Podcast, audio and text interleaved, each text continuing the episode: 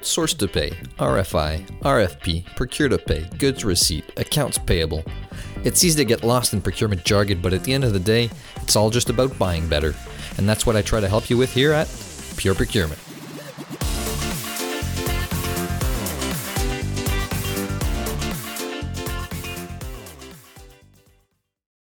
Welcome, everybody, to this episode of the Pure Procurement Podcast, the show where we discuss procurement technology and how it can create value for your business, make your working life better. Uh, so, thanks for joining us today.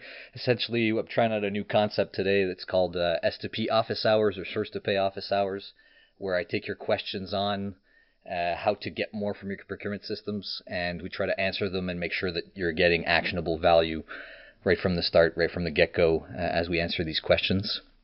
Uh, so, who am I to give you advice? Well, if you followed the podcast, the few uh, episodes that have been done before this, uh, you know that uh, I'm a consultant in procurement technology implementation, and that uh, over the past decade, I've delivered on 18 plus large scale procurement system implementation projects across nine industries uh, on most processes and modules that support the procurement function. So, I always talk about the procurement value chain. Um, so, you know, from spend anal- analytics and spend analysis at the top of the value chain uh, through sourcing, contract management, procure to pay, uh, accounts payable, supplier relationship management, and everything that goes through supplier networks or supplier portals. So that's how I define that that value chain. And I've implemented modules uh, and systems across that that value chain and all the different aspects and and uh, categories of it.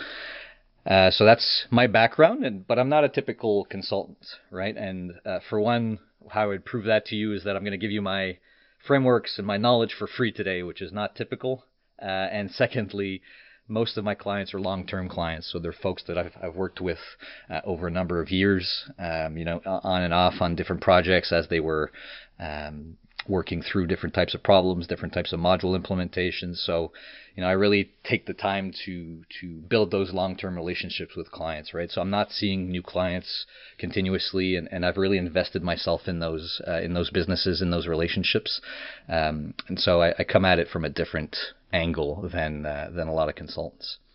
Um, so that's it. We're joined today by a very special guest who I hope will become a permanent fixture of the, the podcast, and that's James Carr, our producer. Uh, he has two very important roles. The first one being to keep the trains running on time, keep me in check, uh, make sure that um, the timing of the show work and the sound quality is good. He's got me sitting in my closet for that very reason today. Uh, it's a professional I... recording booth. That's uh, right. It's very high end. That's right.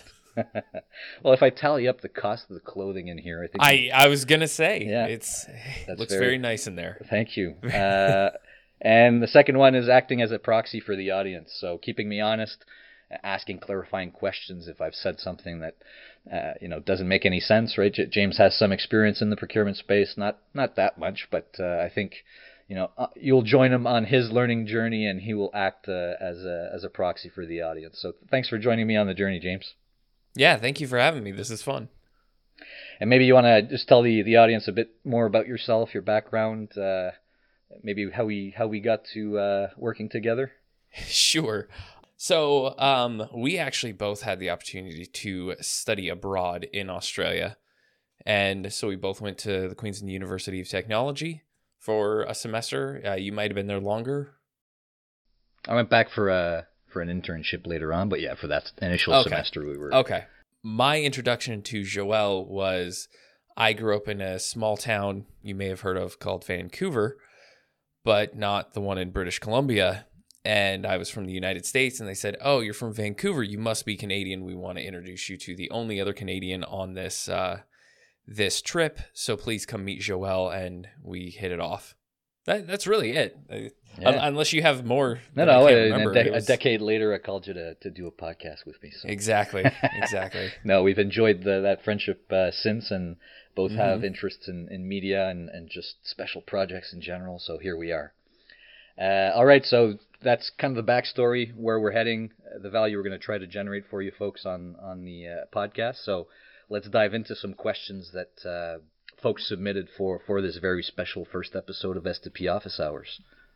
Perfect. Okay, so the first one up is Taj He asks Supplier relationship management is an area I'm putting more effort and focus on this year with a handful of key suppliers. What would you say are the best practices? What are your suggestions for getting started with no real system for SRM besides Excel? That is uh, what I'm using for starting up the program. So far, the initial meetings with suppliers have been good. But three out of three suppliers have taken issue with the initial baseline scoring rating for example, if they received a three out of five in logistics area, they have been really concerned. Curious about any approaches you might recommend here. All right. So I think we need to, before addressing the actual, you know, what you do with your suppliers, let's take a step back and, and just think about what the goal is for SRM. Uh, so to me, I see it really as, as wanting to increase the maturity and the performance of my supplier relationships uh, to ensure that my internal stakeholders' needs are met and that I'm con- uh, cultivating innovation, operational excellence, you know, what have you with that specific supplier relationship, depending on its context. So if we agree on that initial premise, then what I'm tempted to do to make sure that I'm focusing on the highest value relationships is uh, do some supplier classification at the outset, right, to determine who those most important strategic suppliers are. And typically, what you'll see is is you know breaking them down into different tiers or different classes or categories, however, however you want to name it, right? But segregating your supplier base uh, into different classes with um, different attributes of those partnerships, right? So you might have partner suppliers where, you know, without them, your business is not able to function, your operations don't work because you've entered into a relationship where it's very symbiotic. Um, right, it might have a high monetary value, high replacement cost, uh, has an impact on on your company performance. Uh, you might have another tier that's more strategic suppliers where they're not, you know, they're not as uh, entrenched or uh, in- integral to your operations, but you spend a very high mo- uh, value, uh, monetary value with them, and they might be critical. The commodity you buy from them might be critical to your operations, right? And then you have commodities, commoditized suppliers, or do not do business with suppliers, right? So you're able to to modulate those tiers based on different attributes of your business, but the the goal is to figure out which ones are your more strategic ones and then based on that, what are the different types of controls and actions that you want to want to put in place for those different tiers to be able to uh, ensure that you're meeting that goal of, of looking at performance and looking at, at satisfying business need, right? So for your for your highest partnership supplier uh, part, partnership supplier tier, you might have more um, supplier evaluations, uh, business reviews with your internal stakeholders, uh, KPIs and a scorecard that you're looking at on a continuous basis. Uh, you're going to focus more on the quality of the master data for that supplier, for example. And then as you move down the list of your different tiers, well, things are going to get less extensive, less uh, labor extensive, right? Uh, so, so that's the initial piece on on classification, and uh, that's how I would approach it if it was a you know a function wide initiative. But from your question, Taj, it seems that it's not necessarily an organizational initiative. It's more your initiative with your suppliers in, in your category. Uh, so you can do that, but on a smaller scale, right? And and as you do this exercise of saying, well, within my category, which ones are the strategic suppliers, partner suppliers, uh, which ones are more commoditized suppliers, you'll get a sense for okay, well, who are your key suppliers? And I think you've probably already done that based on your question, but just as a as context for for everyone else.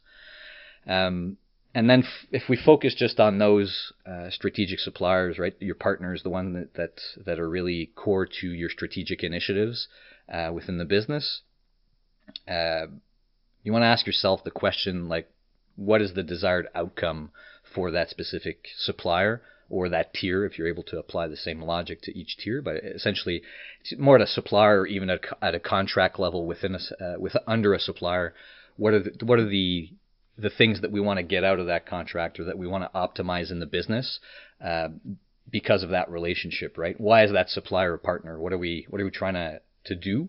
Uh, and then establish performance indicators tailored to that objective, right? Um, and when I say KPIs, they could be KPIs that are um, operational based, like on time delivery, that are very tangible, very hard KPIs, things that you can calculate by just pulling out of a system.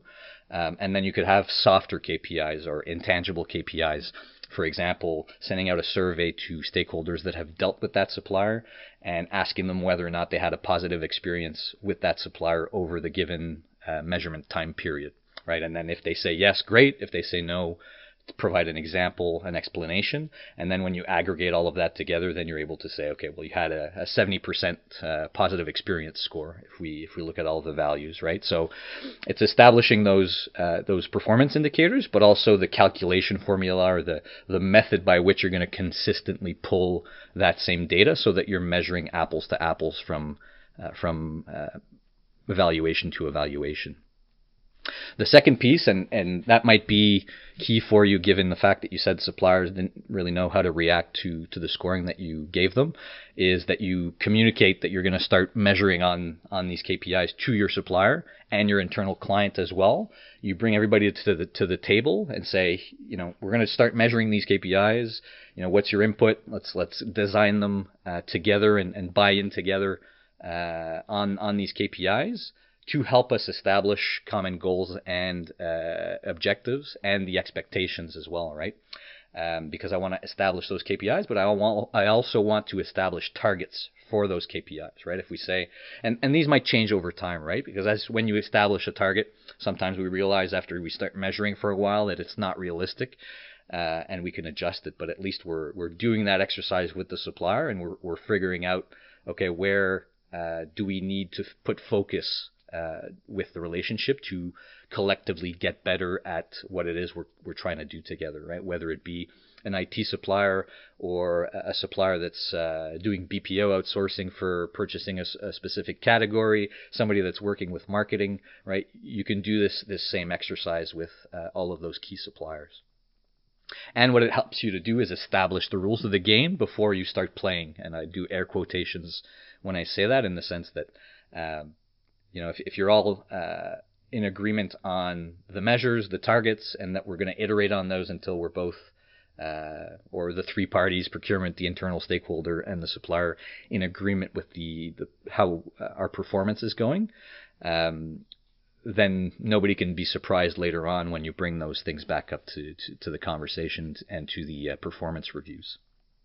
And then the third piece, which I think you know you started doing, is you make sure you monitor these on a regular basis. You meet with the supplier and the internal stakeholder, and you develop action plans as required. And then you might have different different uh, initiative meetings or status meetings on those those actions plans. Uh, you know, as things uh, start to play out. Um, so that's at a high level what I would suggest, or or how I would suggest you think about this. Uh, in your example, Taj, you mentioned that um, you know had three out of five on logistics. I, I didn't have enough detail in terms of what that was based on. Um, but as I mentioned, like if your supplier has a negative reaction, it might be the same reason I'm I'm having a bit of a reaction, which is like I don't know what the measurement is, uh, how it's being scored, how I can influence that score positively in the future. So involving your supplier, uh, especially your strategic suppliers, in that um, in that exercise of crafting the measures and crafting the targets as well for those measures will go a long way into making your supplier relationship management process more fluid and uh, have better outcomes at, at the outset. So, Taj, that's essentially how I would think about developing an SRM program uh, from the bottom up. If you're doing it within your small category, you're establishing those uh, supplier classification rules for your own category. Those can eventually also be applied to other categories within your procurement function. Maybe need to be adjusted right for other realities, but at least you're you're putting the concept and the process in place, and um, your lessons learned along the way as well. So that's how I think about it. All right, let's move on to the next one. Patrick asks, what are the top three procurement modules slash solutions to focus on if you don't have any procurement systems? Okay, so here Patrick's really asking for you know that that I'll call it low maturity, um, at least from a tech standpoint, procurement organization. They don't have any systems. Everybody's rock and rolling on email and Excel and shared drives. Um, and they're looking to procurement systems to bring that maturity up to the next level and what do we need to focus on first, right? So uh, you'll recall at the uh, beginning of the episode, I was speaking about the procurement value chain and the different components of that. here, uh, really for me, the, the best place to start is a spend cube or spend analysis, which is really that first piece I mentioned on this, the procurement value chain. So it's bringing the data together of what your company is buying. Um, so whether that be non-PO invoices or POs with invoices or P card data, you know, bringing that all into a central cube uh, so that you can look at it, you can dissect it, uh, and you can start to have some questions around, you know, are we, how are we buying? Are we buying in the best way possible? Um, so tools like Power BI or Sievo are, are great places to start for that. Uh, most of the source to pay suites as well, so like the Aribas, the GEP, Coupa, um, Jaggaers of this world, all have uh, spend spend cubes or spend analysis modules as well.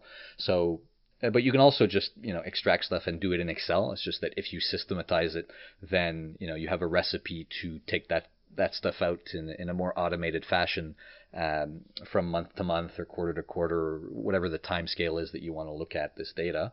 Uh, but as you're an- analyzing that data, it's going to is that it's going to allow you to determine what your most pressing issue is, and it's also going to allow you to measure the impacts of your initiatives further down the line, right? So, for example, if you're looking at your spend data and you go, ooh, okay, we need to start looking at generating value or savings uh, for given categories, given our spend is hyper fragmented or we see opportunities here, then you're going to want to turn to sourcing and contracting modules uh, in your next phase. Whereas if you're uh, if you've already got a very good stable of contracts and category strategies, then you might uh, look more to value or saving harvesting, right? So you'll want to uh, put a P2P or AP automation module in place so that you're able to uh, bring more compliance to those contracts. People will see the contracts, will be ena- enabled to use them with catalogs or uh, with catalog, uh, contract line items in a system. So you, will want to drive in that direction. Or you might determine you have a supplier risk, supplier data quality, or compliance uh, issue, and, and so you'll focus more on the SRM module after that, right? So the the visibility into your spend and the evolution of that spend over time as you do uh, different either solution or module implementations or just business initiatives uh, is uh, what I would recommend looking at first, so that you're able to know drive with the headlights on essentially instead of driving in the dark. Um, so and then you know the sequencing of it we can we can discuss I think in another I think we have got another question later on about that. Thierry asks, what are the top three key performance indicators you should be looking at to evaluate the success of a source to contract deployment? All right. So, for folks who don't know what source to contract is, we're talking here about implementing uh, the sourcing and uh, contracting modules of a of a source to pay solution or or just best of breed pure play solutions that support sourcing and contract.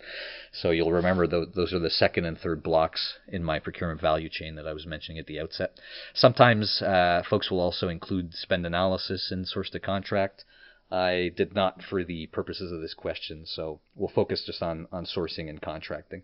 So to me, the, the three KPIs or the, the performance indicators I'd want to focus on uh, would center around confirming that I have user adoption. So making sure that all my category managers, contracting specialists, uh, whoever's working in my strategic procurement team and is running RFX events, is running contracting projects, that they're all using the tool as much as possible. Uh, and then the second piece is confirming that that adoption helps move the needle on my function's priorities. So whether that be uh, savings, cost avoidance, uh, what have you, right? As the the the priorities that we've set out or the objectives that we've set out as a function for that year, I want to make sure that I'm actually moving the needle on that. So I I would have had a couple more KPIs, but I have a tendency to maybe put too many KPIs uh, when measuring this type of thing. So I tried to nail it down to three, as Thierry asked me. So the first one would be the number of uh, compliant sourcing or contracting projects in the tool versus the total number of projects that we we ran uh, during the year, right? So whether it be a sourcing project or a contracting project, and to me, I, I call those projects in the sense that you know we have a start where we gather requirements and we get all the way to uh, you know evaluation of the supplier bids. That would be a sourcing project, and then a contracting project would be okay. We start uh, from a, a, contract template, whether it be or, ours or the supplier, and we bring that all the way to signature and completion and, and contract execution. That would be a contracting project. So I would look at okay if I if I have a, a, a number of of uh, projects that we need to get through during the year, 200 of them. Um, I would look at how many of those are actually in the tool. And when I say compliant projects, uh, you can determine what that means for your organization, but I would say that you know the required documentation is in the project. Um, you know we're at the correct status for the project. We've got the right people, stakeholders uh, listed in that project as well, and they have access to the material. So I'd establish a set of criteria for saying that a, a project is compliant or not. Uh, and then you might have projects in there uh, that are not compliant, right? And and that you know they're not they don't meet that quality criteria, uh, and so you'd uh, you'd discount them as as not being in that numerator, but being in that total number of projects. And the goal is to say we want all of our projects to be um, documented with a certain level of quality within the sourcing and contracting tools because that's something that will help us moving forward, right? Whether we need to reference a past contract, whether we need to leverage a past event or contract for a new event or contract, it's really those are the, the benefits of those types of tools.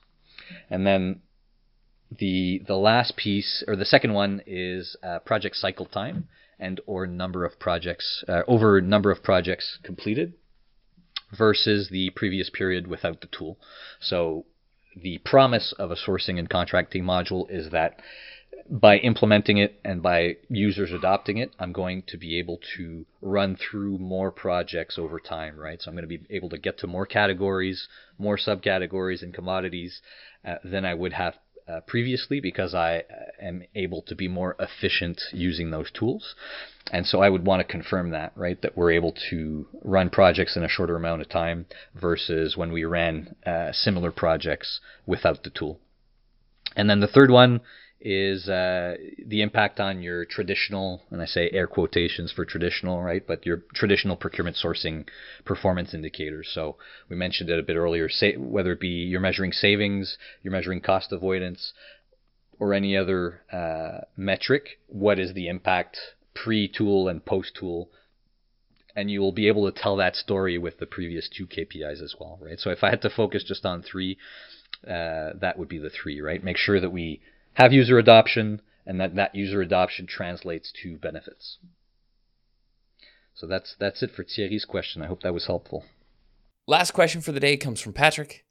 How many modules should you aim to implement at once, and what are the consequences of that decision? Right. So uh, Patrick's referring to the fact that if I'm running a project, uh, I can decide to run a project where the scope of that project is implementing both the sourcing and contracting module at the same time, for example, or the spend analysis module and an AP module at the same time. So, um, so that's what he's referring to. Um, and my my answer to that, right, if I have no constraints, is one, if you can afford it, right? So why do I say run one module at a time? Essentially, it all depends on your uh, organization's capacity to adopt change the success in these types of projects. And the goal at the end of the project, when the tool's in place, is that you're going to be doing more with the same amount of resources, right? You're going to be able to get to to, to more things, and uh, you know, as I referenced in the previous question around cycle times. However, as you're implementing the tool, the project is a strain on your team, on your resources, on your organization because it's a lot more things on your plate than just doing the business operations, right? So you're going to want to backfill, you know, liberate your subject matter experts to to participate on those projects and backfill them temporarily as well.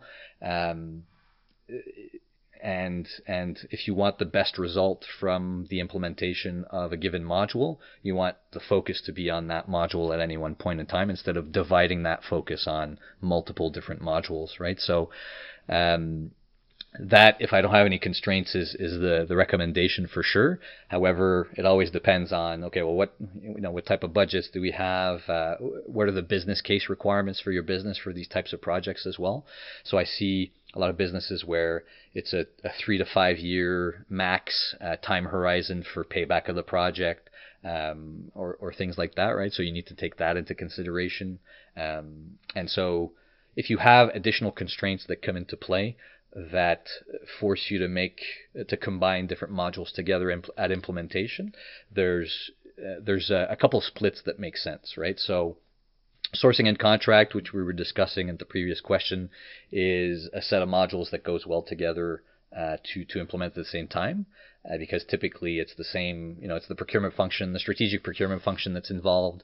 Uh, you may have legal involved for as a stakeholder for the contracting module, uh, maybe a couple key business stakeholders that are involved in a lot of sourcing and contracting projects, but the the user population remains small and remains uh, the same uh, essentially for the, both those those modules, and you may be able to include a spend analytics uh, module implementation at the same time as well because you know it's it's still the same audience, right? So you're going to use the data from spend analysis to craft a category strategy, and then that category strategy you're going to execute on by doing sourcing events and then you're going to formalize the results of those sourcing events with contracts all within your your strategic procurement team right? So it's the same user base. So they can they can logically follow that end to end process uh, while implementing the three modules but it's a bigger scope right? So so it adds risk uh, if you if you do more uh, than one at a time. The the other combination I see a lot is like P2P and accounts payable. Uh, so uh, procure to pay, starting at the requisition, the approvals for requisitioning, uh, purchase orders, goods receipts, uh, receiving the supplier invoice, and, and, proceeding to payment. That's really one end-to-end process. Uh, so typically, we'll see you know you're able to combine those two. You could also do an accounts payable uh, automation tool implementation by itself as well, right? So it really depends on on the context, but those are are two that we see combined a lot. And then the third one, SRM, or supplier relationship management. So everything around managing supplier onboarding, getting certifications, uh, making sure their date we capture the data that's needed for for creation in, in our backend systems, uh, such as an ERP, uh, and payment information, bank accounts, etc. That's another module uh, we usually see standing out on its own uh, because it, it, it does require a lot of technical complexity sometimes. So I put that further down the further down the list, and, and usually we'll do it alone as well. Um, so I hope you, hope that gives you a bit of perspective, Patrick, on where I stand on this issue. Like for me, it's always about you know bringing the projects and the implementations to the most simple expression as possible, and then as we introduce constraints, while we see what we need to do to to meet those constraints, whether they be cost, time, etc.